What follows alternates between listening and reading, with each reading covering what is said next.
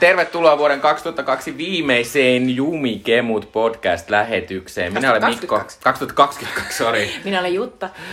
Ja tosiaan tuossa kuulimme äsken David Bowen Dance Magic Dance, joka siis on elokuvasta Labyrintti, josta puhumme tänään.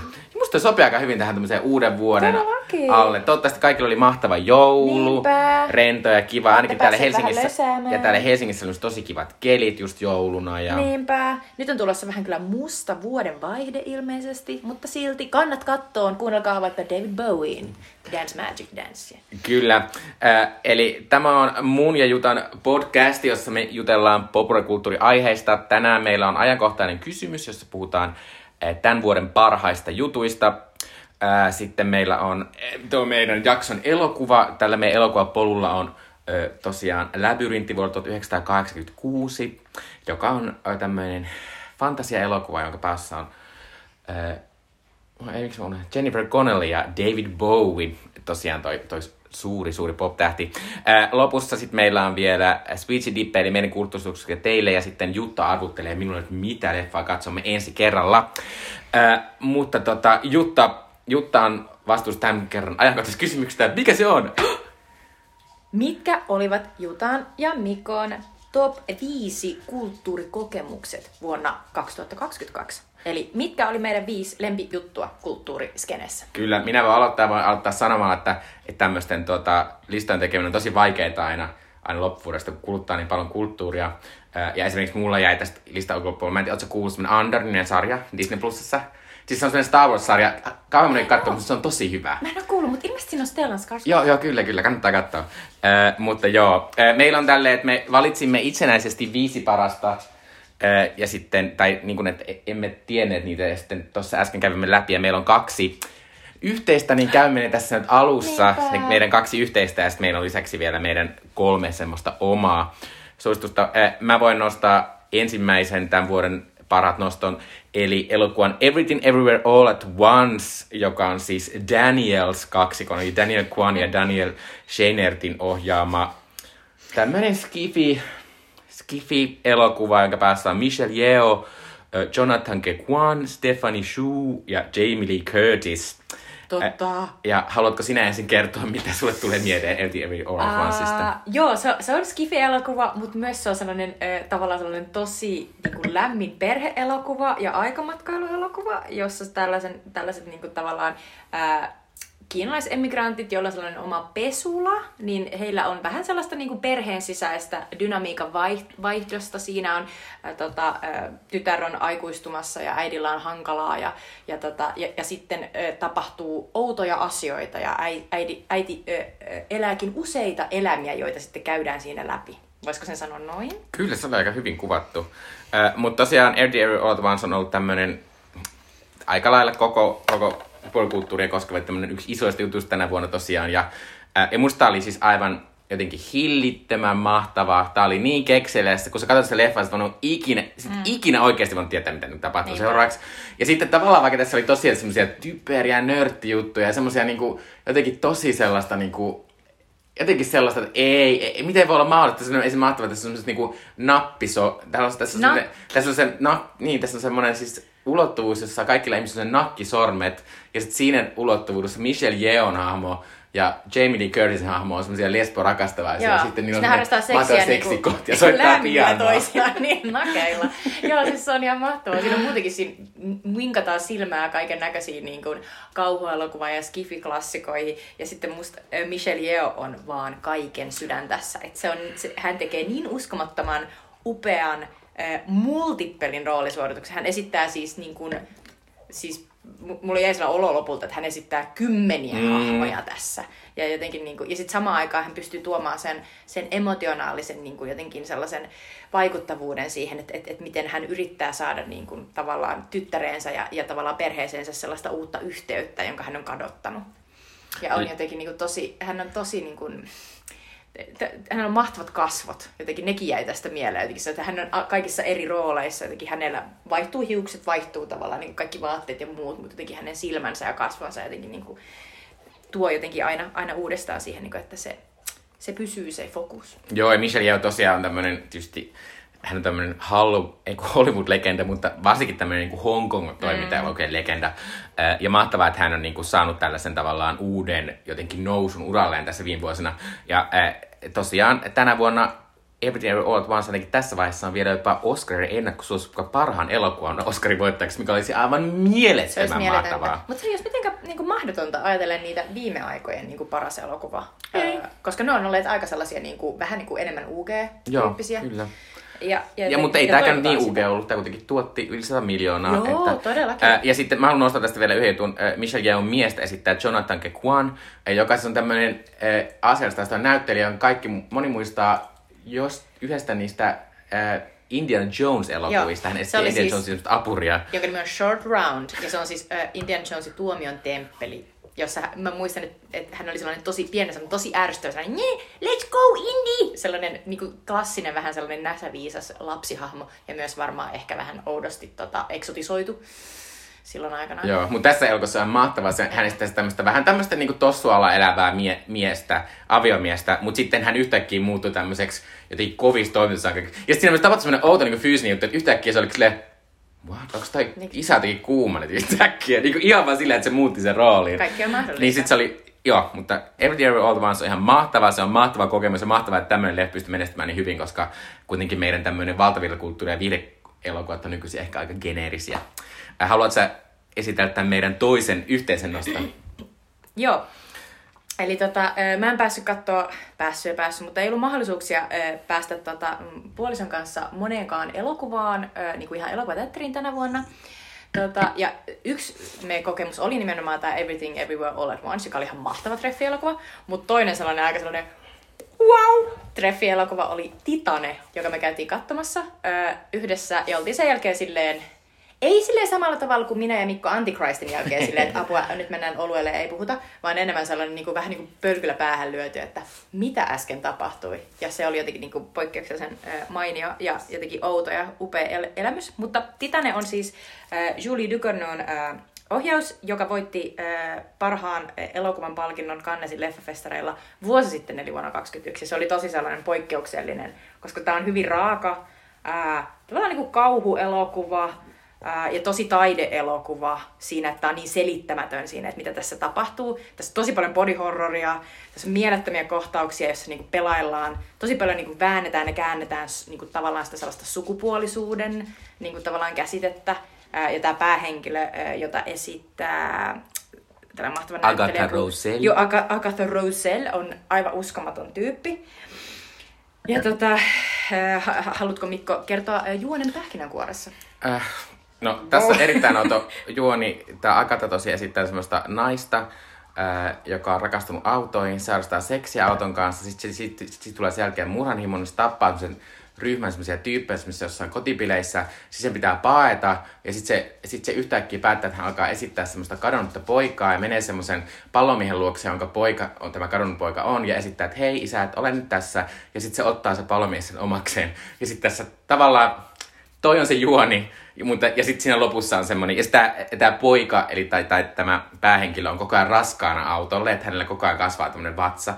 Ja lopussa se synnyttää myös jonkun asian. Joo. Aivan mielettömän hienosti selitetty. Mä oon aivan silleen, wow Mikko. Mutta just, just noin siinä tapahtuu. Ja se palomies, jonka, jonka tota, kadonnutta poikaa tämä tää, tota, Alexia-niminen päähenkilö ö, alkaa esittää, on Vincent Dindonin aivan upean näköinen hu, huippu, sellainen äh, vanha, sellainen tota, vanha vanha, mutta sellainen tota, vanhempi mies, joka on siis äh, pumpannut ihan helvetisti rautaa, ja sitten se on selvästi käyttänyt tosi paljon kaiken näköisiä niin steroideja. Kyllä. Ja sitten se siinä moneen otteeseen piikittelee itseä peffaan, että se saisi niin kuin, pidettyä yllä vielä sitä sellaista, niin kuin sellaista niin kuin, isoa lihasmassaa, joka tietysti hupenee, kun ihminen vanhenee. Mutta mut joo, tässä, tässä elokuvassa oli ihan niin kuin poikkeuksellisen jotenkin sellaisia rankkoja ja niin kuin puistattavia kohtauksia. Niin kuin muun muassa se sellainen niin kuin outo jonkinnäköisen autolapsen synnyttäminen ja sen, kanssa, sen mahan kanssa painiminen, mutta myös kaikki, niin kuin mitä tämä Alexia tekee itselleen. Että, tota, että se käyttää jotenkin niin kuin se suhde omaan ruumiiseen on vähän niin kuin, vähän niin kuin se olisi jotain sellaista konepeltiä, mitä voi mm, niin kuin avata mm. ja runnella ja, ja tavallaan niin kuin, lävistää ja, ja sitten ja sit siitä tulee myös sellainen ajatus, että, että siinä on vähän niin kuin se sellainen, että, että tavallaan hän, hän toimii kuten tavallaan yhteiskunta tai niin kuin esimerkiksi miehet on häntä kohtaan toimineet. Eli tavallaan niin kuin ei ö, käsittelee niin kuin ihan mitä hirveimmällä tavalla niin kuin itseään. Ja sitten toisaalta sit siinä tulee niin kuin tosi voimakas jotenkin sellainen niin kuin ihana yhteisöllisyys, joka syntyy siellä oudosti siellä, niin kuin siellä palomiesten yhteisössä, johon tämä johon tää niin kuin Alexia soluttautuu siinä Vincent Lindonin ja sitten tämän palomiehen ka- muka kadonneena poikana. Ja sitten jotenkin siellä on sellaista niin kuin, vähän sellaista gay, niin kuin jotenkin sellaista, Joo, jotenkin tää- sellaista, jotenkin sellaista niin kuin ihastu, ihastuksen ja jotenkin tunnetaan vetoa niin kuin tavallaan vähän niin kuin se isä ja sitten se would-be-poika tuntee toisiinsa vetoa ja, ja sitten toisaalta niin kuin tulee Niin, niin, sit- kysymys siis- siitä, että joku voi vaan niin kuin ottaa ja alkaa rakastaa jotain ihmistä riippumatta siitä, että, että onko se nyt oikeasti se, ke, kenet se niin kuin väittää olevansa.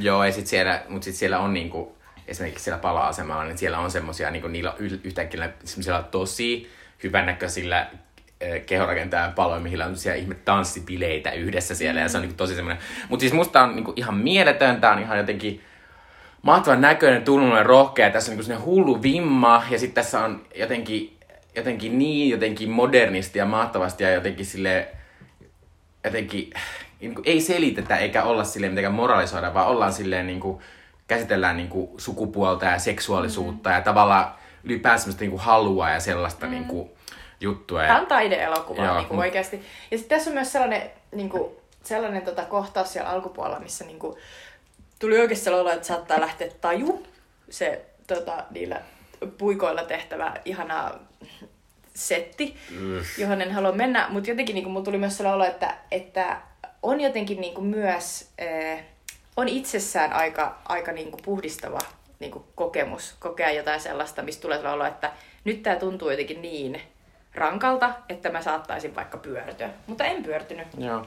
Ja sitten sanon vielä tässä, että tässä on myös jotenkin rohkeasti myös semmoista niinku kunnon body horroria ja semmoista mm. niinku, mutta sitten kuitenkin silleen, että siinä on koko ajan vähän pilke niinku tavallaan semmoinen, että miten, mitä me koko ajan meidän yhteiskunnassa, niinku, mm. varsinkin julkikset ja miten me näytetään tuolla somessa miten ihmiset kohtelee omaa kroppaa, se näkee semmoisena Niinpä tuotteena. silleen, että koko ajan jo, jo, jotenkin Jotenkin. niin kuin, injektoidaan jotain ihme niin kuin, muovimassaa johonkin ihon alle ja, ja tavallaan niin kuin, leikataan ja niin kuin, liimataan. Että tässä oli niin kuin, samalla tavalla tässä kohdellaan tavallaan sellainen tosi esineellistä. Ja toisaalta niin kuin, myös tämä päähenkilö ottaa, samalla tavalla kuin Vincent Lindon, kun se itseään niin kuin, siinä piikittelee, niin vähän niin kuin, ottaa sen, ottaa vallan tehdä itselle jotain ennen kuin joku muu tekee. Mm. Mm.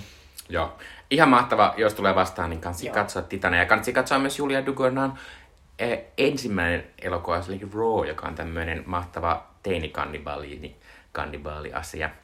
Ää, ää, minä voin kertoa seuraava. Minun seuraava poiminta on Netflixistä löytyvä ihana Alice Osemanin sarjakuvakirjoihin perustuva Heartstopper, joka on siis tämmöinen brittiläinen lukioon sijoittuva äh, ihana, ihana pieni gay-tarina tai queer-tarina, jossa, jossa kaksi tämmöistä poikaa ihastuu. Äh, ja, tota, äh, ja siinä niinku, tää on siis, monet näistä on semmoisia, mitä me ollaan suositeltu aikaisemminkin, ja niin tätäkin, tästäkin me puhuttiin jos aikaisemmin, mutta siinä on ihana, lämmin, söpö tunnelma. Jotenkin sillä, vaikka siinä käsitellään myös vakavia aiheita, niin kuin sellaista kiusaamista ja semmoista, niin se ei jotenkin mene silleen niin kuin, överiksi, vaan siinä on jotenkin silleen, että näistä kaikista voi päästä yli ja kun näistä mm. hoidetaan ja että kun muodostaa vähän tätä yhteisöä, niin se käy niin pahaa jotenkin. Mutta se on niinku ihana, sit siinä on ihania nuoria näyttelijöitä, mä en nähnyt ikinä ja, ja, ja tota, randomisti, randomisti Olivia Colman. Se on totta silleen, oh. Eh. Joo, siis se oli jotenkin munkin mielestä, niin kuin allekirjoitan kaiken ton, että se oli niin kevyt. Ja ne oli ihanan fresheja, ne kaikki tyypit. Kyllä, äh, mutta kansi katsoa Netflix Heartstopper, se on myös tosi lyhyt, että sen voi katsoa vaikka tässä äh, joulun jälkeisinä Totta. päivinä. Aivan. Okei, no niin, nyt tulee sitten mun, mun suositus. Öö, mä puhuinkin tästä aiemmin öö, jossain podissa, mutta mä, mä en sit varmaankaan ehkä väl, välttämättä palannut tähän, mutta siis öö, tänä syksynä julkaistiin Return to Monkey Island. Toisaalta siis, puhuit siitä jostain trailerista. Joo, eli siis mun ö, suuresti ihailemani ja rakastamani ö, tällaisen vanhan PC-pelisarjan sellainen uusi, uusi ö, episodi tai u, u, uusi, uusi niinku peli, ö, joka jatkaa tavallaan tarinaa siitä, mihin 31 vuotta sitten niinku, tilan tapahtumat tavallaan jäi. ja, tota, ja tämä siis kertoo, siis tämä on sellainen merirosvoaiheinen, sellainen tosi hauskan näköisesti niin kuin sarjakuvamaisesti piirretty seikkailu, jossa sellainen ö, tosi sellainen nörtti, nörtti jäbä, jonka nimi on Guybrush Threepwood, niin se, se aina yrittää olla maailman paras merirosvo ja, ja sitten tota, se on rakastunut siihen sellaiseen tosi pätevään, pätevään tota, ö, sellaisen ö, fiktiivisen äh, Etelän saaren kuvernööriin Elaine Marleyhin ja sitten se yrittää aina myös peitota sen verivihollisen äh, kapteeni Lichakin. Ja sitten tässä se taas jälleen kerran tota, ryhtyy toimiin, mutta musta tässä oli erityisen ihanaa se, että tässä oli äh, otettu vähän niin kuin rohkeasti uudenlaista niin kuin, lähestymistapaa, oli ensinnäkin animoitu ihan eri tavalla kuin ne aiemmat. Ja, sit, ja, ja totikin, siinä oli sellaista hauskaa, freshia, sellaista niin kuin, aika sellaista chiseled, sellaista niin kuin kulmikasta meininkiä. Ja toisekseen tässä oli niin kuin, oikeasti maltettu niin kuin myös äh, uudistaa niin kuin sitä sisältöä niin, että ei oltu vaan menty sille, niin kuin niihin vanhoihin sellaisiin look, a three-headed monkey, sellaisiin jotenkin sellaisiin vanhoihin nörttivitseihin, vaan ne vitsit oli nyt sellaisia, jotka koski vähän niin kuin sitä uutta uutta niin kuin, pelaajasukupolven niin kuin, tavallaan työelämää. Ja siinä oli tosi paljon sellaisia, niin kuin, ei sellaisia suoraan sellaisia Zoom call-tyyppisiä, mutta sellaisia, jotka niin kuin, selvästi mä naurahdin niin kuin usein äh, ihan vaan pelatessani, koska se tuntui niin sellaiselta, niin kuin, kos, se koski mun elämää myös niin kuin ne vitsit. Ja, ne, ja tavallaan tuntui, että ne oli onnistuneet, niin kuin, onnistuneet nuorentamaan niin kuin, tavallaan sitä vitsi, vitsi niin kuin, tavallaan sisältöä niissä, kun mä pelkäsin eniten sitä, että jotenkin tulee sellainen niin kuin, vähän niin kuin eltaantunut sellainen, muistellaan jotain asioita silloin niin kuin 30 vuotta sitten. Niin, että se, on, se on liian nostalgista. Niin, että se ei ollut liian nostalginen. Ja fanservice. Jep, ja musta se oli tosi hauska. Ja se oli, se oli myös sellainen, että me pelattiin se sellaisella extra hard levelillä mikä on tietysti aina aika kansi ottaa tuollaisissa peleissä, jossa ei voi kuolla, jossa vaan niin pitää niin kuin, aina, aina selvittää niitä sellaisia putsleiksi, niitä kutsuttiin aikanaan, mutta sellaisia niin kuin, ongelmia. Sitten aina kun selvittää niitä, niin pääsee eteenpäin tarinassa. Mutta toi, niinku, toi eteni koko ajan ihan valtavan hauskasti. Se oli tosi kiva pelata kahdestaan. Aina oli silleen, että ei, mitähän me nyt tehdään, kun me ollaan täällä jumissa täällä, niinku, täällä ää, laivan kaju, kajuutassa ja meillä on pelkästään margariinia ja kolme kanaa. Mitä me nyt keksitään? Sitten okei. Okay. Ja se on, niin, se on jotenkin niin hauskaa. Varmaan niinku jotkut ihmiset vaikka ää, yhdessä niinku, tavallaan ää, kokoaa vaikka jotain palapelejä ja siinä voi olla samanlaista hauskaa. Niin, tää tulee vähän mieleen kuin escape room meininki. Joo, just, että et, niinku, et escape roomithan nehän perustuu just tohon niinku, vanhaan seikkailupeli niinku, ratkaisulogiikkaa. Mutta mä sanoisin, että, että tota, toi on tietysti niinku Return to Minecraft, se nimikin on silleen, että nyt palaamme sinne Apinasaarelle, että se on vähän sellainen niinku poissulkeva, mutta mä silti suosittelisin tätä tosi niinku, avoimesti kaikille, jotka on kiinnostuneet sellaisesta rennosta, vitsailevasta, merirosvomaailmaan sijoittuvasta sellaisesta putslejen niin ratkaisupelistä. Niin pelistä. Et jos ne vaan haluaa niin silleen, että sulla on kolme asiaa, jos sä keksit, miten näitä käytetään, niin sä pääset seuraavaan huoneeseen tyyppisesti. Niin tää on jotenkin tosi hauskaa. Ja mulla tuli sellainen olo, että, että tässä melkein, niin kuin, tää oli vähän samantyylistä kuin sellainen niin kuin, joogaaminen tai neulominen. Että musta tuntuu, että mun niinku stressitasot laski, vaikka tässä oli niinku vaikeita pulmia. Mutta tosi kiva, mä oon tosi iloinen, että se, kun odottaa niin paljon, että se olikin sitten niin hyvä. Ää, mun nelosnosto on ehkä moni muistaakin ihan, ihan muutama jakso sitten suosittelin Catherine Gold Birdie nimistä elokuvaa Amazon Primeista, joka on Lea Dunhamin ohjaama, jonka päässä on Bella Ramsey ja muun muassa Andrew Scott, joka siis on tämmöinen teinitytön seikkailu jossain 1200-luvun eh, Englannissa eh, ja, ja kertoo tämmöisestä, kun hän yrittää niin kuin löytää tiesä siitä välimaasta. Ei ole, vielä, ei ole enää lapsi, mutta ei ihan aikuinenkaan vielä. Eli tein juttuja, mutta tämä on toinen tämmöinen, missä on niin ihana tunnelma. Tässä oli jotenkin oli niin kiva katsoa sitä, sitä varsinkin tämä Bella Ramsey ihan mieletön siinä. Ää, niin kuin sitä semmoista outoa seikkailua ja sitä semmoista, niin kuin, tässä on semmoinen mahtava asenne ja sitten tässä on semmoinen, kun tämä on semmoinen tosi kummallinen maa, mistä Bella Ramsey on vähän aikaa myös naimisissa semmoisen joku 70-vuotiaan miehen kanssa, joka on tosi älyä. Mutta mut sitten mut sit siinä vähän on silleen, niin kuin, että et niin, no tällaista tämä oli, niin kuin, että se ei silleen kauhistele, vaan silleen, niin, tällaista se oli. Ja, mutta, mutta joo, musta oli mahtavaa, mahtavaa että Lena Dunham niin on tehnyt tämän, koska kuitenkin itse on katsonut Girlsia. Niin sitten tässä tavallaan saavutettiin semmoista, Girlsissa oli varsinkin alussa tosi paljon semmoista niinku, jotenkin vaan, että oli vaan semmoista rentoa ja kivaa semmoista niinku henkilökemioiden kautta tutiin sitä niinku, semmoista, semmoista kivaa huumoria ja, ja fiilistä siihen. Ja tota, niin tämä oli semmoinen, niinku, että tavallaan että mä usein valitan sitä, että elokuvat on kauhean pitkiä, niin tää oli silleen, että olisi voinut katsoa enemmänkin, ja mieluusti voisin, että olisi kiva, että olisi vaikka joka vuotinen sarja tai joku semmoinen, koska tässä oli niin ihana tämä maailma, olisi kiva katsoa tämän, tämän Catherine Goldbirdin äh, seikkailuja lisää. Ää, mutta joo, se teki jotenkin vaikutuksen vaan siitä, että, että mä en oikein odottanut sitä leffalta mitään. Sitten mä katsoin sen randomisti yhtenä sunnuntaina. Ja sitten mä olin silleen, tää oli ihana. Mä muistan, kun sä olit jotenkin niin fiiliksissä. Ja tää löytyy tosiaan Amazon Prime-videosta. Mä en ikinä tiedä, mikä se on Suomessa. Onko se vaan Prime-video, että se Amazon ei täällä käytä. Kai se, niin, ehkä se on vaan Prime Niin. Video. Mut joo, tota, mainiota. Öö, mä katsoin tosi paljon TV-sarjoja tänä vuonna, mutta mun niinku nelos öö, kohtaan mä nyt sit valitsin aika silleen niinku vaikuttavan jotenkin siinä niinku realistisuudessaan ja myös siinä jotenkin sellaisessa niinku klassisuudessaan. Ää, eli tota, tällaisen minisarjan kuin We Own This City, joka on siis tämän David Simonin ja George Pelikanoksen, eli näiden, jotka teki tota The Wirein, eli Langalla-sarjan, joka sijoittuu Baltimoreen ja kertoo Ba- Balti- Baltimoren niin kuin, äh, poliiseista, äh, niin kuin hu- hu- huumeita kauppaavista niin kuin, äh, tyypeistä ja, ja, tota, ja vähän niin kuin eri ihmisistä niin kuin siellä eri puolilla Baltimoren niin kuin, äh, niin kuin maailmaa. Niin, tota, niin tämä We Own This City on tavallaan niinku just ihan just se, mitä sä niinku ajattelitkin, että et, et, et tällainen sarja voisi olla. Eli se on niinku paluu sinne Baltimoreen. Se taas kertoo sellaista yhdestä poliisiyksiköstä. Ja tavallaan tässä kerrotaan niinku, vähän niinku päinvastaisesta niinku näkökulmasta, kun siinä Baltimoren, Baltimoreen ekana sijoittuneessa siinä The Wire-sarjassa kuvattiin ö, poliiseja, sitten toisaalta niinku vaikka koulun, koulun niinku opettajia tai vaikka myös niinku toimituksessa työskenteleviä toimittajia, jotka silleen pääosin, pääosin niinku, ne yrittää vaan tehdä työnsä.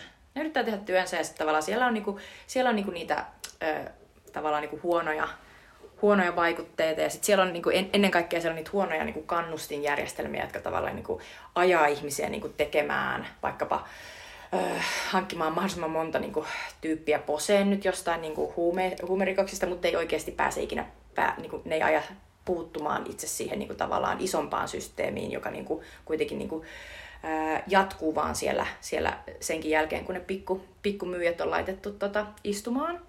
Mutta tässä, tässä on sellainen niin kuin poliisin yksikkö, jota johtaa sellainen John Berthalin esittämä sellainen tosi niin kuin sellainen, oikein sellainen perus, niin kuin, vähän niin kuin työväenluokan niin kuin sankarilta vaikuttava jäbä. Mutta sitten tämän niin kuin minisarjan puitteissa paljastuukin, että se onkin niin kuin pahis. Ja se tekeekin niin kuin tavallaan... Jari Arnio.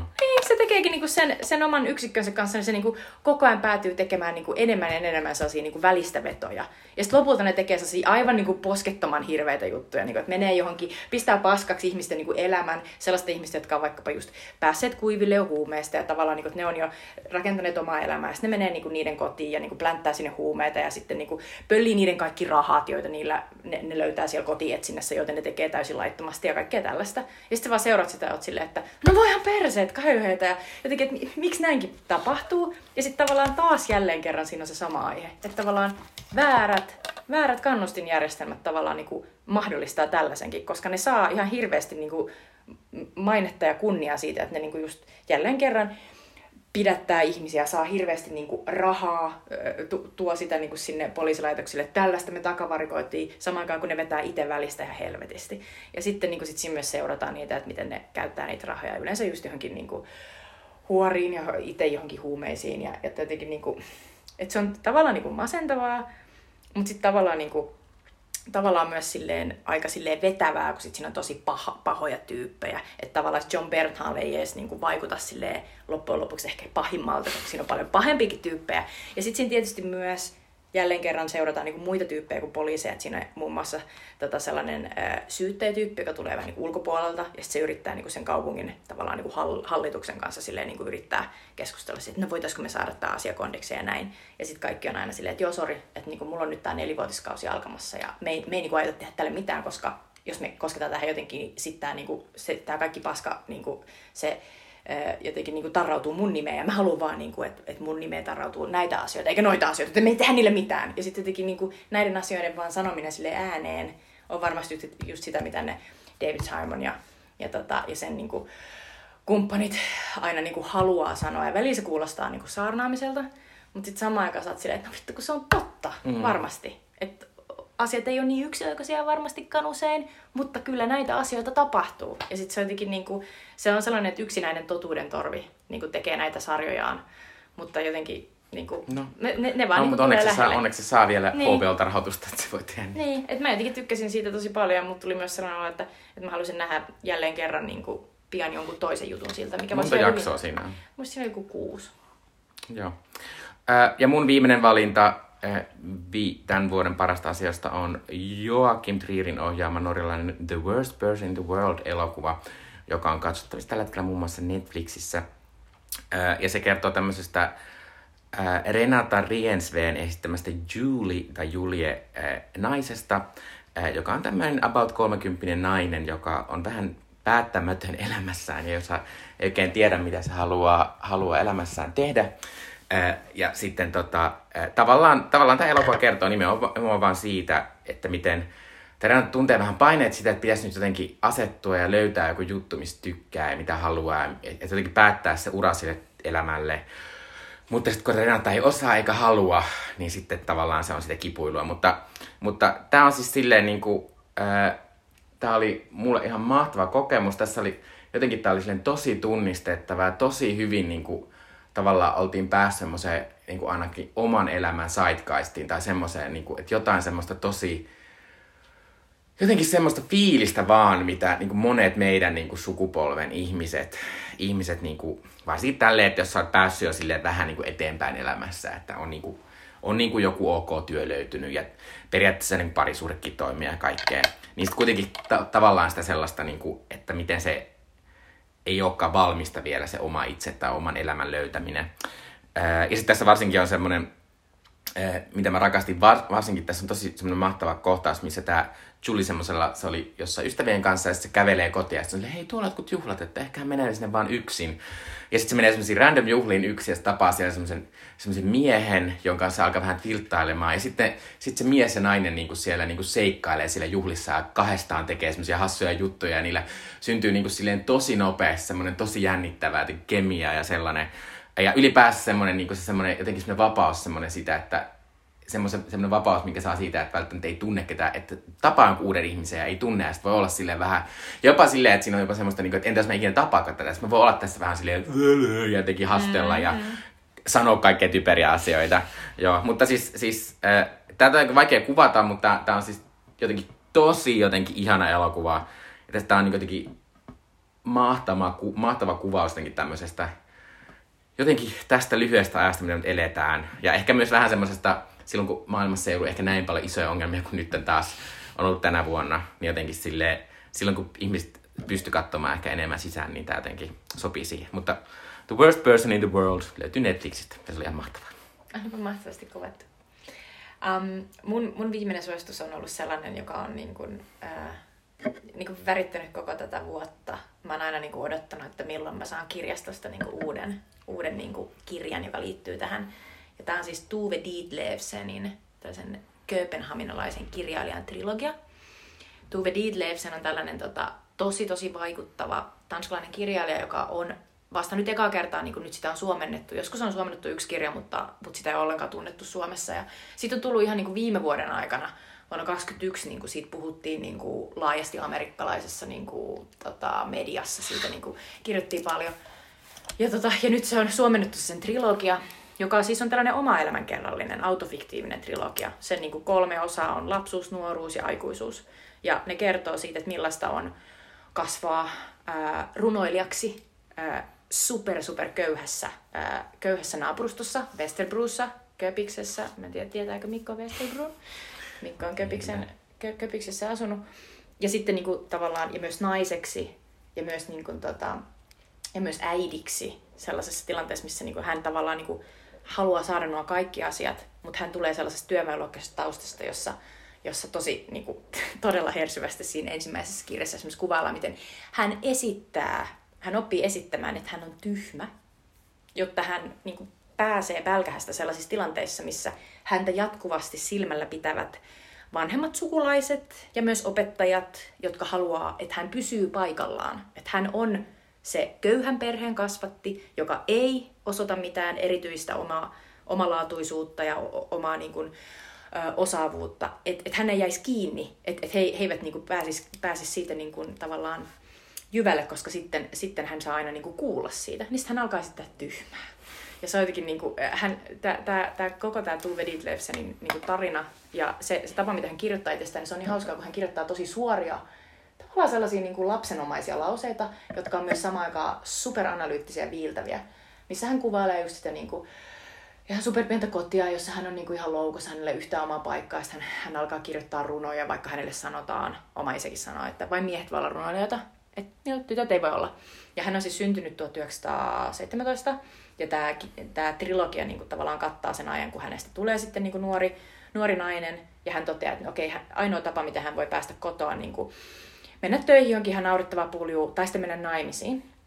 Sitten hän, hän menee erilaisiin paikkoihin, tosi, tosi huonoihin, tota, huonoihin paskaduuneihin, ja sitten lopulta, kun hän tuo esille tätä kirjallista osaamistaan, niin hän hän menee naimisiinsa sen vanhansa, sen Vikko F. Möllerin kanssa, joka on siis tällainen vanha, vanha kir, niinku, kirjallisuusalan henkilö, joka siis tavallaan kaipaa myös elämänsä jotakin, mutta heillä ei ole siis mitään esimerkiksi seksuaalista kanssakäymistä. Että hän vaan menee naimisessa vanhemman äijän kanssa, että hän pääsee pois kotoa. Ja sitten, tota, ja, ja sitten, sitten hän... Älä saa... ihan koko sitä trilogiaa käydä. En käy, en käy. mutta siis, mut, mut sitten lopussa, lopussa tosiaan hän, hän, hän tota, hänellä on useita miehiä ja sitten yksi heistä saa hänet koukuttumaan sellaiseen opioidiin ja hänestä tulee siis äh, narkomaani siinä kolmannessa kirjassa ja se on ihan järkyttävää. Se on, tosi, se, on, se, on, se on mieletön kuvaus myös siitä, että millaista se elämä on ja miten hänen kaikki niin kuin, tavallaan ajatuksensa, jotka ennen täyttyi siitä, että hän haluaa kirjoittaa, nyt täyttyy siitä, että hän haluaa vain niin kuin sitä opioidia. Ja, tota, ja sitten se on mieletöntä, että kun, tämän trilogian, kun hän sai tämän trilogian valmiiksi, niin muutama vuotta myöhemmin hän teki itsemurhan ja, jotenkin niin kuin, kun, kun tämän lukee, niin on vaan sille, että hän on ollut aivan poikkeuksellisen niin kuin, uskomaton ää, kirjallinen lahjakkuus, joka on onnistunut, hän on onnistunut ää, kirjoittamaan itsensä ulos, mutta sitten hän, hän on niin kuin, myös joutunut kestämään sen kaiken, mitä on tullut sen kanssa, ja hän on tehnyt virheitä, ja sitten lopulta niin kuin, hän, hän päätyi tappamaan itsensä, joka on tosi, niin kuin, tosi hurja juttu. Mutta hänen, hänen niin kuin, kirjallinen ilmaisunsa on niin riemastuttava. Mä oon monta kertaa naurannut ääneen, kun mä oon lukenut sitä. Ja musta on niin ihanaa lukea jostain tuollaisesta niin kuin tavallaan upeasta, niin kuin ennen tuntemattomasta niin kuin tavallaan naisesta, joka on ollut ihan mielettömän niin jotenkin suuri, suuri kirjallinen niin kuin tavallaan lahjakkuus. Ja on hienoa, että hän, häntä tuodaan esille. Mutta mä suosittelen Tuve Dietlevsenin trilogia. Joo, mullakin on se kyllä lukulistalla ja, ja nythän viime vuosikymmenen aikana no Ferrante tulee mieleen tosta ja sitten tietysti Nauskord. Että, että aika Eh, useampiakin tommosia yhden ihmisen autofiktiivisia kokonaisuuksia Joo, on tullut. mieleen se Vivian Cornikin se Toisissamme kiinni, joka on ihan mahtava myös. Joo. Äh, mutta siinä oli meidän poiminnat tämän vuoden parasta kulttuuriutusta äh, ja seuraavana me siirrytään sitten päivän leffaan, joka on vuolta 86 ja se on siis Labyrintti. Eli tämänkertainen elokuvamme on nimeltään Labyrintti, eli The Labyrinth, ei Labyrinth ilman The. Se on vuodelta 86 ja sen on ohjannut Jim Henson, jonka monet varmaan tuntee Muppettien keksijänä. Va- Joo. kun mä, mä, kun mä ajattelin, että se on Sesame Street. Ah, joo. Se on, se, se on, joo, ne on varmaan... Siis, joo, joo. Ne on, sa, ne on saman, saman miehen, eli Jim Hensonin, joka on ohjannut tämän labyrintin, niin hän on keksinyt Sesam, Sesamitien ja myös Muppetit. Mutta tämä on siis Hensonin ideaan poh- pohjautuva tämä labyrintti-elokuva, jonka on siis leffakässariksi äh, tehnyt Monty Pythonin Terry Jones. Äh, tässä pääosassa on Jennifer Connelly ja David Bowie, niin kuin todettuma.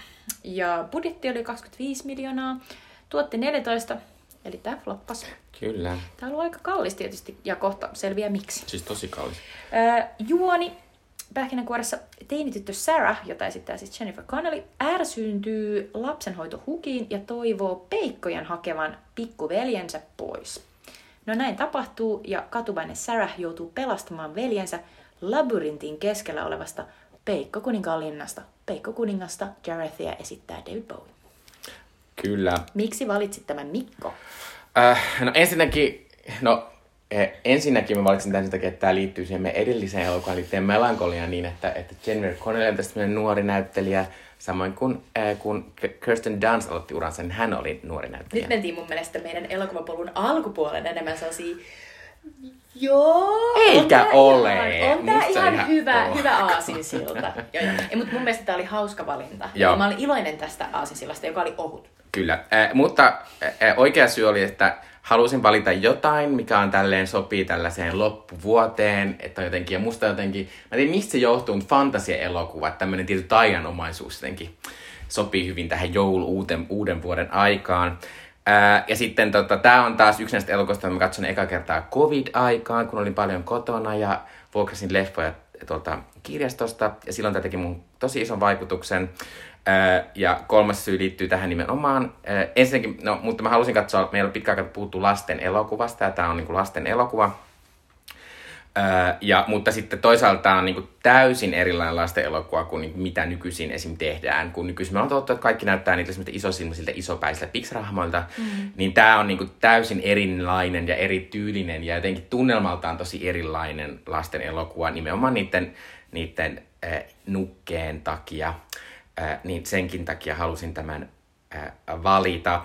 Äh, mutta tota, mitäs Jutta mieltä, kun tä- tässä on se yksi hauska juttu just on, että David Bowie, joka on niin kuin yksi kaikkia aika menestyneimpiä tai ainakin tunnetuimpia ää, näitä, näitä elokuvatähtiä, ei elokuvatähtiä, kun musiikkitähtiä, ää, niin oliko mahtavaa, että David Bowie oli tässä elokuvassa? No, kaikki, jotka ovat nähneet tämän, voivat tuskin koskaan äh, pyyhkiä s- silmäluiltaan näkyä David Bowieista niissä mahtavissa sukkahousuissa, jossa sen junk näkyy Se on tosi niin älytöntä. isosti. Siis oikeasti mun tytär myös sanoi, että se pippeli näkyy. Eikö se ole? Eikö mä, mä monessa kohtaa mä tuijotin silleen, että voiko mä sen muodon niin kuin to, toista, niin. kyllä, siinä, kyllä siinä oli joku sellainen, semmoinen asia, että en, en mä nyt ihan kiveksi Mä luulen, että nähty, ehkä mutta... sillä on jotain sukkia siellä Mm. myös. Mutta, mutta siis joka tapauksessa äh, Bowie on tässä niin kuin aivan hu- huikea äh, androgyynisyydessään ja myös siinä, että miten jotenkin viekoitteleva ja jotenkin niin kuin myös sellainen niin kuin hassun, sanoin jo androgyyninen, mutta hän on myös aika feminiininen. Musta on mahtavaa, että hän, hänellä on sellainen super, äh, super niin kuin vetyperoksiidi blondattu sellainen iso niin kuin sellainen tukkahevi tukka, joka on ihan, ihan super pystyssä. Ja sitten hänellä on mega hienot sellaiset glam rock meikit. Ja sitten, tota, ja, ja sitten sit se tapa, miten hän, niin kuin, miten hän yrittää tätä Sarahia saada luokseen jotenkin niin kuin saada Sarahin unohtamaan tämän tehtävänsä pelastaa pikkuveli ja jotenkin jäädä sinne hänen, hänen niin kuin valtakuntaansa tanssimaan hänen kanssaan ikuisesti jotain tansseja. Niin musta siinä on sellaista, sellaista viekottelevuutta, joka vie mut johonkin sellaiseen niin kuin satuihin, joissa yleensä sellainen paha naispuolinen niin kuin paha, paha hahmo, niin kuin joku sellainen pahatar, yrittää saada sitä niin kuin prinsessaa jotenkin niin kuin pois, pois siltä niin kuin jalolta, jalolta niin kuin tieltään. Jotenkin niin kuin tässä on sellainen hauska, että se on nimenomaan Dave Bowie. Ja sitten niin musta siinä on sellaista outoa, jotenkin mä pienenäkin, tai mä en nähnyt tätä järin pienenä, mutta mä näin tämän niin kuin ehkä niin kuin, just niin kuin yliopistoon tulleena, kuitenkin vielä sellaisena niin kuin tavallaan nuorempana, niin musta se oli jotenkin aika oudon viekotteleva seksikäs. Kun Vaikka samaan aikaan se ei ole sellainen tavalla, tavanomaisella tavalla ollenkaan seksikäs tavallaan. Mutta siinä on jotain sellaista niin kuin taianomasta, että mun on niin kuin pakko, mä en voi niin kuin olla katsomatta sitä. Ja musta tuntuu, että siinä Jennifer Connellin, siinä Sarahissa näkyy se, että se ei myöskään niin kuin voi kääntää katsettaan pois. Joo, mutta se on niinku vähän kuin, se on niinku silleen, että tavallaan, tavallaan toi on aspekti, mitä mä uskon, että ne, niinku tommosta ei voisi tai enää ei tehtäisi, koska nykyisin ollaan niin rajuja, että se luettaisiin heti jotenkin sille joskus oudoksi lapsiseksi asiaksi. Mm. Koska tässä niillä on semmoinen tietty outo lataus. Jotenkin se semmoinen, kun se ilmestyy siltä aina jostain, ja sitten se jotenkin siinä silleen, jotenkin tosi silleen, jotenkin hurmaavana se, se kuningas siinä. Sitten tuli myös mieleen niin kuin myös se, että kun yksi lebielokuvia, josta me ollaan puhuttu myös tämän podcastin aikana, eli The Hook, Kapteeni Koukku, jossa tota, Kapteeni Koukku, jota esittää Dustin Hoffman tässä Spielbergin leffassa, niin hän yrittää saada hirvittävästi niin kuin just tämän Leenan tässä Peter Pan sadussa, sadussa tutun niin kuin jotenkin, tai e, niin kuin hän, ei, ei tässä leffassa itse asiassa, vaan niin kuin alkuperäisessä Peter Panissa yrittää saada Leenan puolelleen, ja sitten tässä taas hän yrittää saada niin kuin nämä Peter Panin lapset puolelleen, joista etenkin se, niin kuin, se poika on jotenkin sellainen, jota se viekottelee. Ja mun mielestä siinäkin on sellainen outo meininki, että se niin kuin vanhempi mies jotenkin niin kuin yrittää saada ne lapset silleen, just silleen niin kuin transsiin jotenkin mm. luokseen. Niin mun mielestä tässä oli vähän sellaista samaa. Ja myös sellaista niin kuin outoa ö, niin kuin veto, vetävää sellaista flashy niin kuin meininkiä. Et ehkä siinä on jotain sellaista glam rock maailmasta ja jostain sellaisesta niin kuin, mm. Jostain sellaista rock-maailmasta tuttua sellaista, niin kuin, että hän on niin kuin joku rockstara, joka antaa aikaansa tälle fanille ja jotenkin tuo sitä kohti. No se on, se on itse asiassa aika hauska, hauska tulkinta ihan sen takia, kun tässä kuitenkin on toi David Bowie. Uh, Mutta toki siis tässä on myös, koska Jennifer Connelly on tässä, niin kun se esittää, hän oli 16, mä en ihan varma, minkä ikäistä esittää tässä, mutta tota, tässä on siis tämmöinen tietenkin tämmöinen niin kuin, tuttu teema siitä, miten niin kuin teininä ollaan niin kuin tavallaan, e, että pitää lapsuudessa pitää irrota sitä, mistä me puhuttiin, tällä puhuttiin Licorice Pizzasta, niin puhuttiin vähän samoista asioista, että miten sitten yritetään suuntautua sinne jotenkin omaa elämää, omaa tahtoa sitä aikuista mm. kohden, niin tämä on vähän samanlainen. Ja toki mm. tämä on, niin kuin, tässä on tosi paljon niin kuin, tavallaan juonellista, tässä on niin kuin, jatkumoa niin kuin, tosi monesta meidän niin kuin, ihan klassikkoa satuelokuvasta, niin kuin Liisa Ihmemaassa ja nimenomaan Peter Panista ja ja esimerkiksi äh, Wizard of Oz, mikä se on, Ihmemaan Oz. Joo. Ja sitten äh, ehkä tämmöinen vähän unohdettu, mutta meidän lapsuuden äh, Never Ending Story, päättymätön tarina. Mm. Niin tavallaan, että, että tässä on semmoinen aika tuttu se, jotenkin se fiilis ja tunnelma. Ja tässä on ihan semmoisia kohtauksia, jotka on niin kuin, tosi lähellä niin kuin visuaalisestikin niin kuin sitä Disneyn Liisa ihmemaassa elokuvaa, sitä animaatiota. Ja, ja se, se itse asiassa on hauska, että kun tämä on, tää on tällainen niin britti-elokuva, että tässä on tosi paljon niin kuin sellaisia, sellaista vähän niin kuin jopa sellaista vanhaa kunnon niin kuin sana, sanaleikkiä ja sitten sellaisia niin kuin kuivia brittihuumorigägejä. Niin kuin tässä tämä tää Jennifer Connellin Sarah menee, joutuu menemään tänne Peikko kuninkaan valtakuntaan, jossa on tosiaan tämä outo labyrintti. Ja sitten sieltä labyrinttiä ratkaistaessaan hän tutustuu tällaisiin hahmoihin, joista yksi on tällainen Hoggle, joka on vähän tällainen... Pahkis. Pahkis, joka on sellainen ujo, ujo sellainen peikko, joka sitten niin kuin, joka pitäisi niin kuin jotenkin ö, ohjata sitä Sarahia niin kuin väärälle tielle, mutta sitten se kuitenkin päätyy vähän niin kuin auttamaan sitä. Sitten siinä on sellainen niin kuin, tosi iso sellainen vähän niin kuin joku orangin näköinen sellainen ludo. Ja sitten on sellainen Sir Didymus, joka on sellainen aivan upea sellainen tota, ää, niin kuin ritarikoira, nukke, joka ratsastaa oikealla koiralla. Ja sitten jotenkin varsinkin sen Sir Didymusin jutut oli ihan sellaisia, täysin sellaisia Monty Python sellaisia alas, we must go! Sellainen niin kuin, ihana sellainen niin kuin, yli, y, y, ylitse pursuava ritarillinen ja jotenkin niin kuin, itsensä supervakavasti ottava niin kuin ritarikoira. Niin, niin jotenkin niin, siinä oli niin hauskaa. Niin.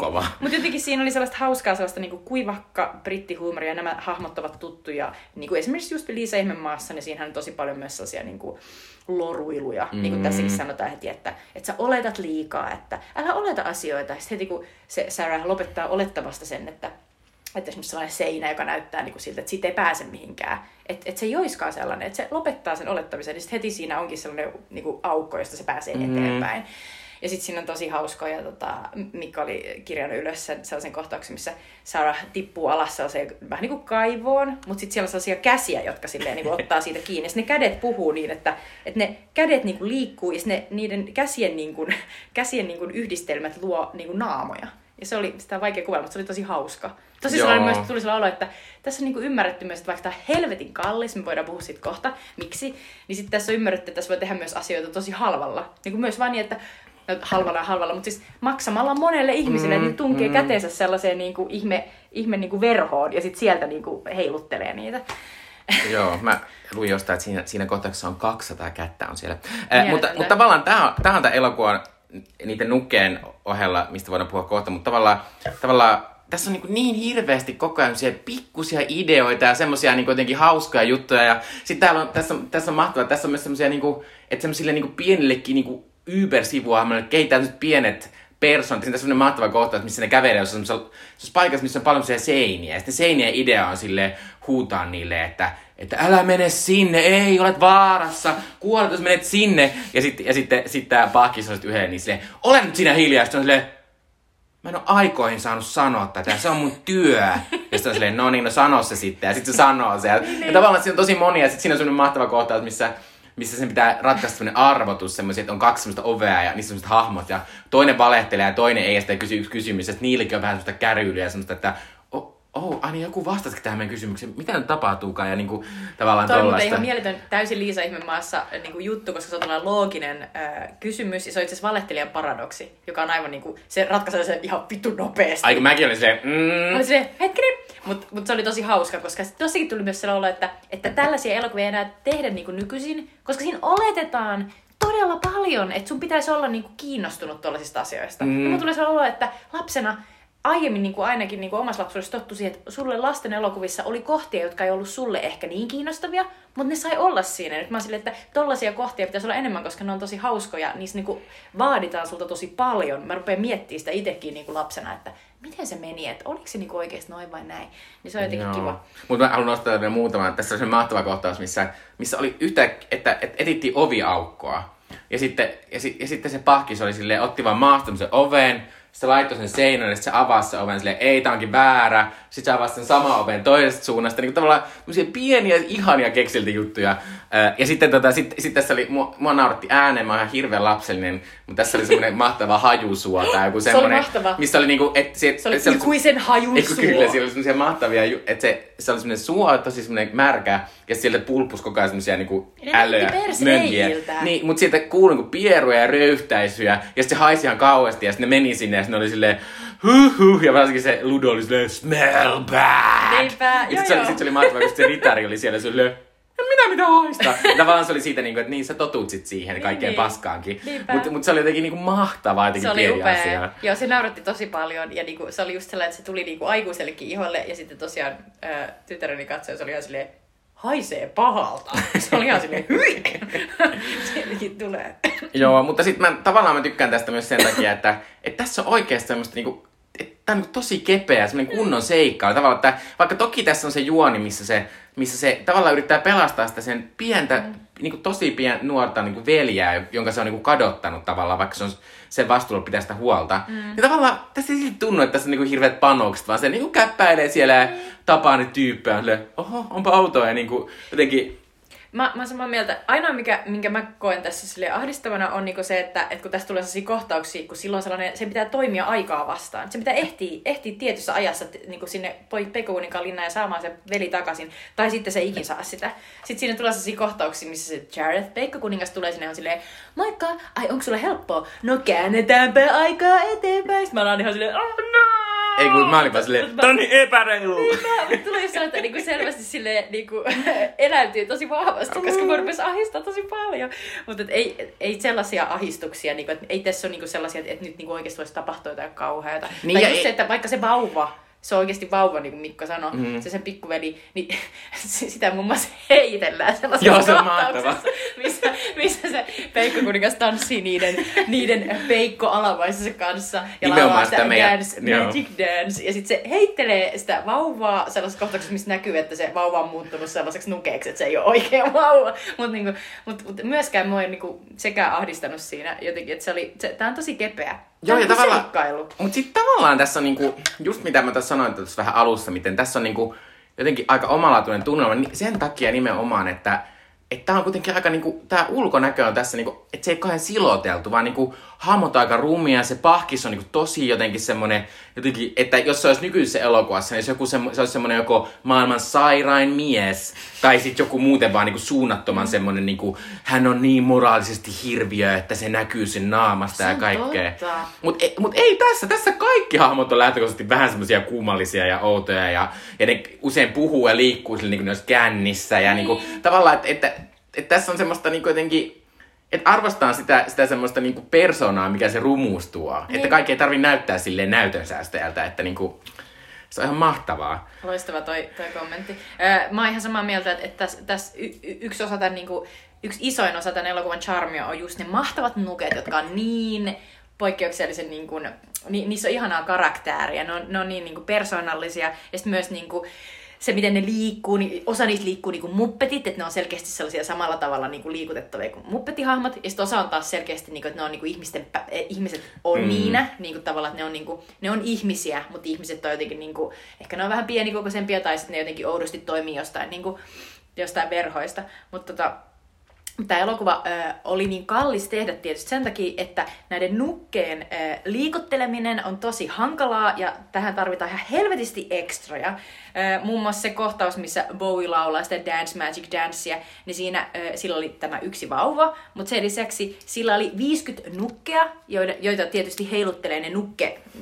Mikähän niiden suomikielinen nimi on? Ne, ne nuken heiluttajat, mm. nukke, nukkemestarit, Nukketaiteilijat. nukketaiteilijat, joita voi olla siis montakin per nukke. Ja sitten sen lisäksi siellä oli 12 peikkoja esittelevää näyttelijää siinä yhdessä kohtauksessa, jossa siis vaan niin ne vaan heiluu ja laulaa, mm. tai näyttää laulavan. Niin jotenkin niin se, se kertoo siitä, miten paljon tämä niin on vaatinut, ja jokainen niin kohtaus tietysti siinä on sellaisia erilaisia koreografioita, jotka pitää tehdä niiden nukkeen kanssa niin etukäteen suunnitella. Niin sen takia tämä on niin hemmetin kallis. Joo, ja siis pitää sanoa vielä siitä niin kuin tavallaan, että kun tässä on myös vähän semmoinen anarkistinen fiilis, semmoinen, niin kuin, että monen hahmon liike on, varsinkin tässä on semmoinen kohtaus, missä nimenomaan toi tanssikohtaus, mutta tässä on myöhemmin kohtaus, missä nämä menee semmoisen, semmoisen kaupungin läpi ja sitten siellä hyökkää semmoinen peikko armeijanta kohtaan. Mm. Se on se ja se näyttää ihan niinku sekoilulta vaan. Niinpä. Mutta se on ollut, sen pitää tietysti olla niinku ihan suunnattoman tarkasti suunniteltu, että se toimii niinku ollenkaan. Ää, ja tota, kansi katsoa, jos, jos on tämän leffan katsonut tai vaikka ei olekaan, niin, niin YouTubesta löytyy semmoinen Inside the Labyrinth-niminen semmoinen lyhyt dokumentti, joka on ollut tämän semmoinen promojuttu, mitä näet telkkarissa. Ja, ja siinä, siinä kuvataan tosi hienosti tätä tekemistä. Ja muun muassa tässä on semmoinen pahkishahmo, ää, jonka niinku sen hahmon toimintaan liittyy niinku neljä tai viisi ihmistä sen takia, että siellä sisällä oli semmoinen lyhytkasvuinen nainen, ää, mutta sitten sen naamassa, sen naama oli semmoinen suunnaton iso niinku, kypärä käytännössä, ja sitten siinä kypärässä oli neljä eri niin kuin, moottoria niin, että eri ihminen käytti sen silmiä, sen leukaa, sen jotenkin nenää ja korvia, niin että tavallaan, että sitten siitä syntyi semmoinen niin elävän oloinen hahmo. Aivan. Mutta, mutta se on niin kuin, tosi mahtavaa katsoa, mutta myös, sitä, myös jotenkin se, se jotenkin semmoinen käsityöläisyys tai semmoinen, että sitten tuli, sit tuli semmoinen fiilis, kun joskus katsoi näitä kun oli Lord of the Rings-elokuvia. Siis siinä kuvattiin niitä kaiken maailman käsitöitä, kun ne teki niitä kaiken Niinpä maailman ne miekkoja ja meikkauksia ja kaikkea. Niin tavallaan sitten tuli semmoinen, niin että, että siinä tulee jonkinlainen semmoinen vähän lämpimämpi fiilis mm. siitä, että joku on niin kuin, ty- Joku on rakkaudella niin kuin väsännyt niin, noi jostain korvat vitu, ja jostain vitu niitä. vahasta ja Niin. jotenkin, Kyllä. että se on niin kuin, tosi ihanaa. Ja sitten ylipäätään tässä on niin kuin, että tässä niin kuin kaikki asiat, mitä tulee, kaikki pienet, että tässä on alussa sellainen kohtaus, missä, tota, missä sellaiset peikot katsoo sen peilin läpi tämän, tämän, tämän, tota, tämän tytön huoneeseen. Ja sitten on sille, eikä se huomannut meitä. Ja sitten niitä on niinku silleen kymmenen semmoisessa pienessä ruudussa. Ja sitten kun naami on katsoa, niin kaikki on jotenkin omia persoonia, mm. täysin omanlaisia. Ja niin tässä on niinku jokainen näistä niinku kymmenistä ja kymmenistä ää, niinku hahmoista, mitä tässä on, niin ne on jotenkin silleen luotu silleen, ne nyt on rakkaudella, mutta silleen, niinku, että niissä on aina joku oma Niinpä. pikkujuttu ja ne on oma persoona ja Se semmoinen totta. niinku... Mulla tuli kans mieleen, että tosta, et, et, tota, yksi, yksi hyvä joulun aikaan katsottava elokuva on Gremlins, eli Riiviet, joka kertoo just näistä hassuista pienistä ö, öisin vedessä lisääntyvistä tällaisista pikku, pikkupeikoista, joista niinku, se kiva on sellainen gizmo ja sitten ne muut on sellaisia niinku, ikäviä. Niin, tota, niin, niin ne on kans, niinku, jotenkin ne teki joskus pienenä tosi suuren vaikutuksen, kun ne oli niin, että se gizmo oli niin sellainen oma persona, ja sitten ne muut, ne pahispeikot oli omanlaisia, mutta nekin oli tavallaan niinku, jotenkin niinku, et ne on ihan tätä samaa sarjaa, mutta tuntuu, että tässä ne kaikki niinku, peikot oli vielä niinku, vielä erilaisempia, koska siinä on vähän niinku sellainen hyvä, peik- hyvä tyyppi ja sitten vähän niinku ne pahat, ja niissä pahoilla on niinku erilaisia. Et Yksi on vähän niinku, ne on vähän niinku ne, ne lumikin seitsemän käyvyt, mm. yhdellä valuu räkää ja yksi on sellainen uninen. Mutta tässä ne oli oikeasti silleen ihan erinäköisiä, mm. niin kuin just sanoit. Niin jotenkin se, se on tosi mahtavaa. Sitten mun on pakko tulla esiin tässä se, että, että tota, jos olette äh, lukeneet, jos ette ole, niin kannattaa lukea Anu Silverbergin sellainen Sinut on nähty äh, teos, jossa, jossa hän niin kuin, äh, puhuu äh, rakkaudestaan tai kirjoittaa rakkaudestaan elokuviin ja kirjoittaa monista elokuvista, jotka, jotka hän on niin kuin, nähnyt esimerkiksi nuorena ja mitkä hän on sitten myöhemmin jotenkin katsonut ja nähnyt ne vähän eri tavalla kuin ennen. Ja Labyrinth on yksi hänen tällainen nuoruuden äh, elokuva, joka teki tosi suuren vaikutuksia. Hän rakastui just David Bowieihin ja, ja luuli, että David Bowie on ennen kaikkea näyttelijä. Mutta sitten kävi ilmi, että hän on ehkä ennemmin muusikko. Ehkä ennemmin. Eh, mutta tota, mut, mut sitten äh, s- siinä, siinä osiossa tota, äh, Silverberg tuo hyvin esiin sen, että miten tämä elokuva on tosi hassu siinä, että et, tai jotenkin hauska, että tämä on tosi feministinen, jos tätä katsoo niin siitä kulmasta, koska tämä koko maailma on täynnä siis miehiä. Jokainen hahmo tässä on mies, Mm. paitsi se Sarah. Ja sitten tota, loppujen lopuksi se Sarah on joutunut tällaiseen ikävään tilanteeseen, koska, koska se, on, se on lausunut sen runon ja sitä kautta se, se peikkokuningas on tullut tavallaan olemassa olevaksi ja se on tullut ja vienyt sen pikkuveleen ja näin. Ja sitten loppujen lopuksi, kun se käy sellaisen kaksin kamppailun, tavallaan tahtojen taistelun sen peikkokuninkaan kanssa, niin se voittaa sen sanomalla vaan, että you have no power over me, joka vaan sille, että sinulla ei ole mitään voimaa yli minun, eli minä, minä päätän. Ja, ja se on tosi sellainen niin kuin, voimakas, mahtava niin kuin, tapa niin kuin, tavallaan voittaa tuollainen niin paha sanoa vaan, että et sulla ei ole mitään niin kuin, mun suhteen. Että mä, mä lähden tästä nyt ja sä et voi sille mitään. Ja se on jotenkin tosi mahtavaa. Joo, ja se on tavallaan, siinä tulee myös tavallaan, kun tässä on myös usein semmoinen fiilis, että tässä on semmoinen pieni jekkukin, minkä se Peikko kuningas tekee, että se huijaa sille, sille Jennifer Connellin hahmolle, että, että, että sä oot unessa, että sä oot mm. unelmoinut tämän kaikkea, niin kuin, että tämä ei ole mikään totta, ja sitten mm. ne yrittää sille huijata. Ja no okei, okay, mun pitää sanoa, mun vähän ärsytti se kohtaus sen takia, että siinä jotenkin alleviivattiin sitä, että nämä monet asiat, mitä se täällä näkee, niin on sen omasta elämästä, ja sen huoneesta ja kaikkea. Mm. Että tavallaan, että se oli silleen musta vähän silleen, että mä en niin ymmärrä, miksi se on tehty, mutta sitten se oli vähän silleen, että mä oletan, että ihmiset olisivat varmaan tajunnut se niin ilmankin. Mm. Mutta tota... Äh, joo, mutta se on, se on tosi mahtavaa, ja tavallaan siinä on se on se, on se nimenomaan se tavallaan se oma tahto ja se, miten sun mm. pitäisi jossain vaiheessa alkaa niin kuin, tavallaan tehdä sitä. Kun tässä alussa on siis se, tämän, ihmisen, tämän Jamie Gordon hahmon suurin ongelma on siis se, että hän ei tykkää kauheasti hänen uudesta äitipuolestaan. Mm. Ja sitten hänen pitää, hänen, hän haluaisi harjoitella hänen upeata näytelmää, mutta hänen pitääkin tuota, mm. äh, hoitaa hänen typerä pikkuveljeä. tosi iso, iso major mm, ongelma. Kyllä. Ja sitten jotenkin niin musta, musta hauska se, että myös, että että tässä käsitellään ehkä just sitä, että se on ehkä silleen, se haluaisi, että joku tällainen peikkokuninkaan näköinen äh, David Bowien äh, tyylinen jävä tulisi ja veisi sen johonkin, niin siinä on sellainen hieno tanssiaiskohtaus. Jossa Joka on, se on tosi upea. Se on mahtava. Se tuli mieleen just itse se Päivi Hartselin lumikuningatar, jossa on kanssa upean övereitä, niin kuin mega isoja perukkeja lapsilla ja tosi isoja niin kuin pukuja, mega fantasia niin kuin, uh, meininki päälle. Niin tässä on myös sellainen upea kohtaus, missä Sarah pääsee tanssiaisiin, missä on upeita pukuja ja niin kuin naamioita ja sitten siellä on se peikkokuningas ja sitten se tulee tanssittaa sitä. Ja jotenkin siinä on sellainen olo, että se niin kuin kaipaa sellaista huomiota, se mm. haluaa tulla tanssitetuksi. Se, se on niin kuin sellainen salainen haave, että joku, joku haluaisi sitä niin paljon, että se järjestäisi kaiken tämän, jotta mm. se saisi sen Sarahin. Mm. Mutta sitten siinä lopussa se Sarah on kuitenkin silleen, että ei, vaan itse asiassa niin kuin minä päätän ja niin kuin sä oot vaan jotain, jotain niin kuin kuvitelmaa. Se jotenkin just, niin kuin, että siinä on yhtä aikaa, se pystyy niin kuin fantasioimaan sellaisesta niin kuin tyypistä, joka on joku vähän niin kuin tall, dark stranger tyyppinen. Ja sitten samaan aikaan se, se jotenkin niin kuin tajuaa, että, että itse asiassa mulla on niin kuin valta. Se on jotenkin makeeta. Joo, se on. Äh, mutta tosiaan tämä löytyy Netflixistä ja äh, ainakin mä voin suosittaa hirveästi, vaikka olisi aikuinen. Tämä on siis, tässä on ihan mahtava jotenkin oma tunnelma ja etenkin oma semmoinen niinku, että mitä ei nykyisin niin hirveästi tehdä, vaikka musta tuntuu, että ehkä me ollaan nyt, nyt Netflixiin on tullut muutamakin tämmöinen stop motion animaatio ja ehkä se on tulossa takaisin vähän enemmän. Mutta kyllä mä vähän toivoisin, että tämä tämmöinen nukkejuttukin, vaikka, mm. että kyllä nyt varmaan joku muu kuin Jim Henson osaa sitä tehdä, mm. niin että se tulisi vähän takaisin, koska, koska animaatio on kuitenkin tosi hieno elokuvan ala ja niin kuin, varsinkin niin kuin, siinä, siinä on jotenkin se taiteellisuus, se luovuus näkyy siinä tosi isosti.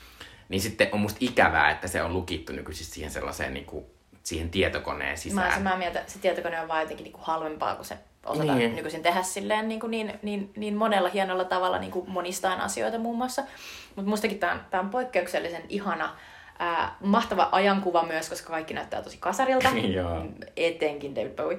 Ää, tota, sitten mä en vielä maininnut, mutta mä rakastan tässä näitä Bowien soundtrackia. Ää, tässä on tosi sellaista, niinku, just sellaista niinku syntikka, kasari, sellaista niinku hyppivää, pomppivaa, vähän niinku sellaista pirskahtelevaa. Ja myös sellaista vähän niinku välillä monotonista 80-luvun niinku poppia, joka on mun mielestä tosi, sopii tosi hyvin tähän leffaan, tekee tästä leffasta just tosi uniikin ja jotenkin niinku, et, et, et, etenkin se Dance Magic Dance, mutta on tässä muitakin hyviä biisejä. Musta on hauska joskus, kun joku biisi vaan niin vie sut niin täydellisesti siihen hetkeen 86. Vaikka mä oon ollut silloin yksi, mutta anyway. Vai nolla. Mä voin kuvitella. Yksi jo. Joo. Mutta tota, seuraavaksi sitten vielä Switchy Dippe, eli meidän kulttuurisuutuksia teille. Ja vielä on Sweet Chili Dippien, eli meidän kulttuurisuosituksien teille aika. Jutan Sweet Chili Dippi on tällä kertaa vähän tähän meidän labyrinttiin liittyvä nukke, nukke-animaatio, eli Guillermo del Toron Pinocchio-elokuva, joka löytyy Netflixistä.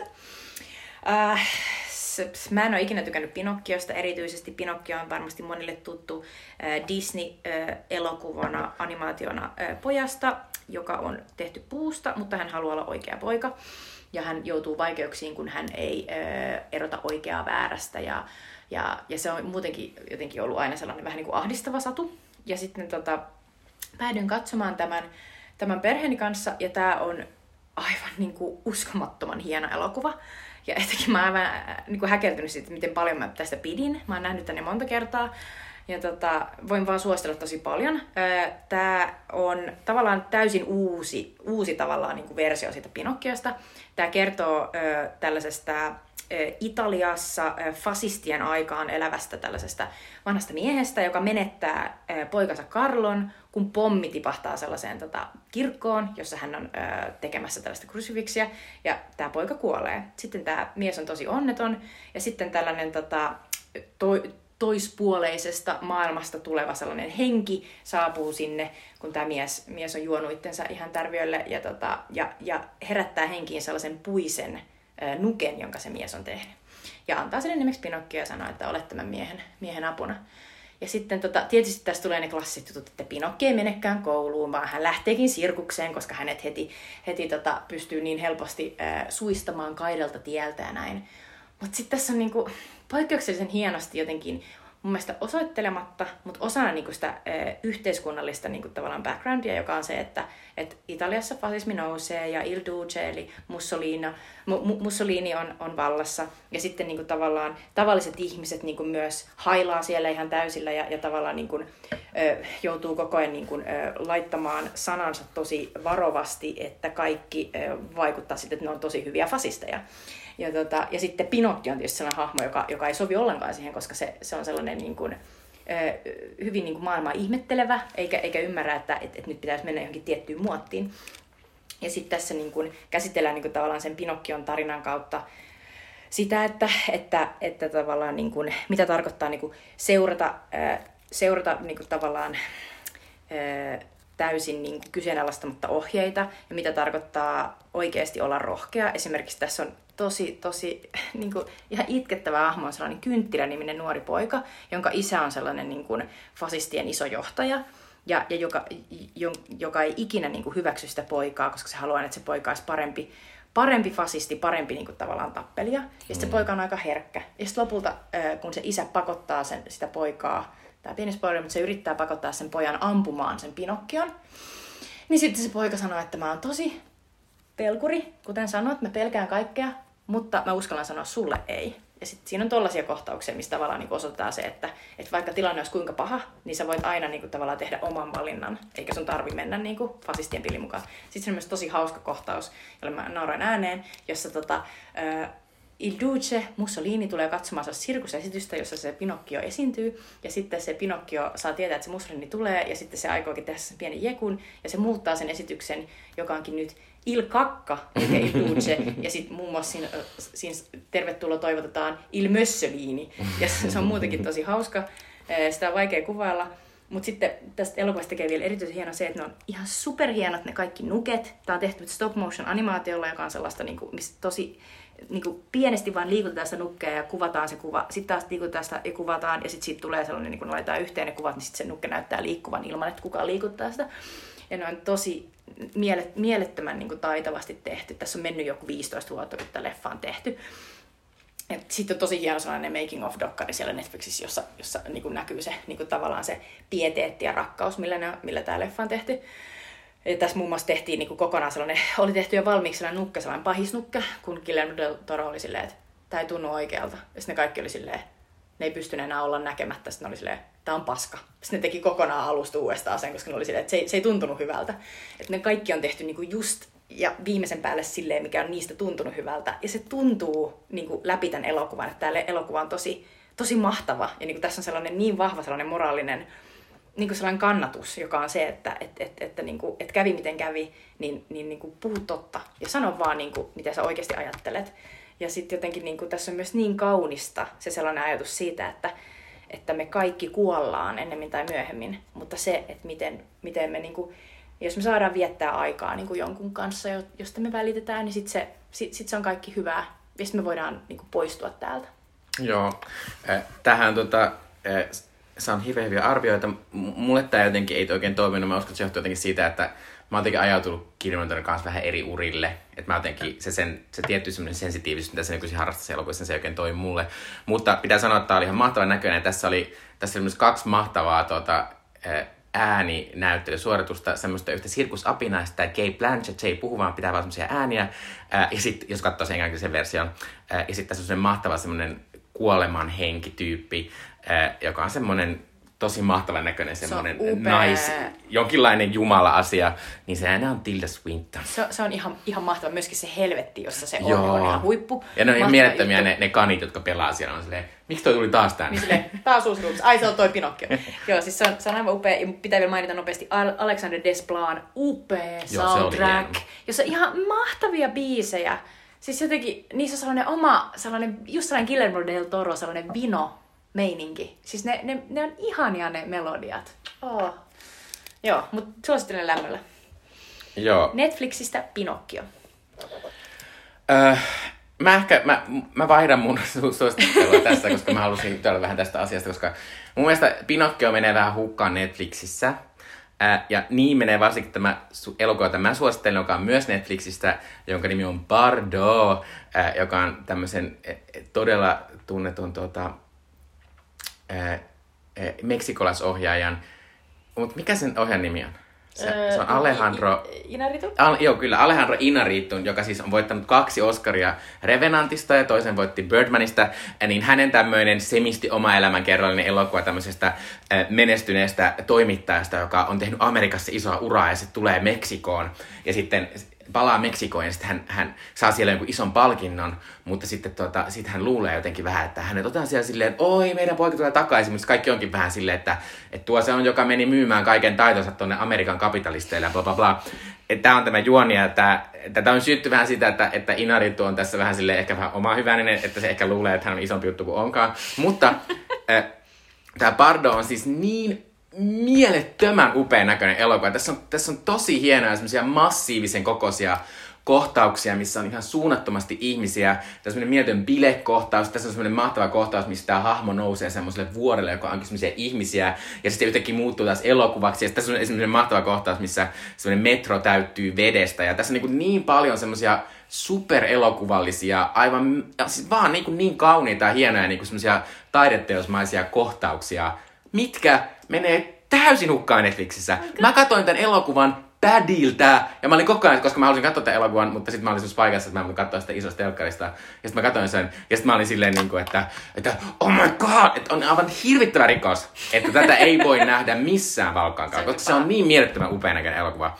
Ää, ää, ja tota, mutta silti, varsinkin jos sinulla on iso telkkari, niin kannattaa katsoa. Bardo löytyy nyt Netflixistä. Tämä oli ihan mahtava mainos sille. Pakko katsoa. Katsoa, tuleeko mulle itsellekin sellainen. Joo, mulle ainakin tuli. Joo. Mutta tota, äh, tässä oli meidän suositukset. Sitten vielä loppuun. Minun pitää arvata, mikä on meidän seuraavan jakson elokuva. Okei, okay, no niin. Kolmen pisteen vihje. Seuraavan elokuvan ohjasi Labyrintissä Pahkista esittänyt henkilö kymmenen vuotta Labyrintti-elokuvan jälkeen. Siis tämä paakista sitten semmonen yksi nainen. Oh, joo, sori. semmonen nainen. Jo, sen, sen, sen ääntä. Sen ääntä esittänyt henkilö. Okei. Okay. No sit mä en ole ihan varma, että tiedänkö mä kuka se on.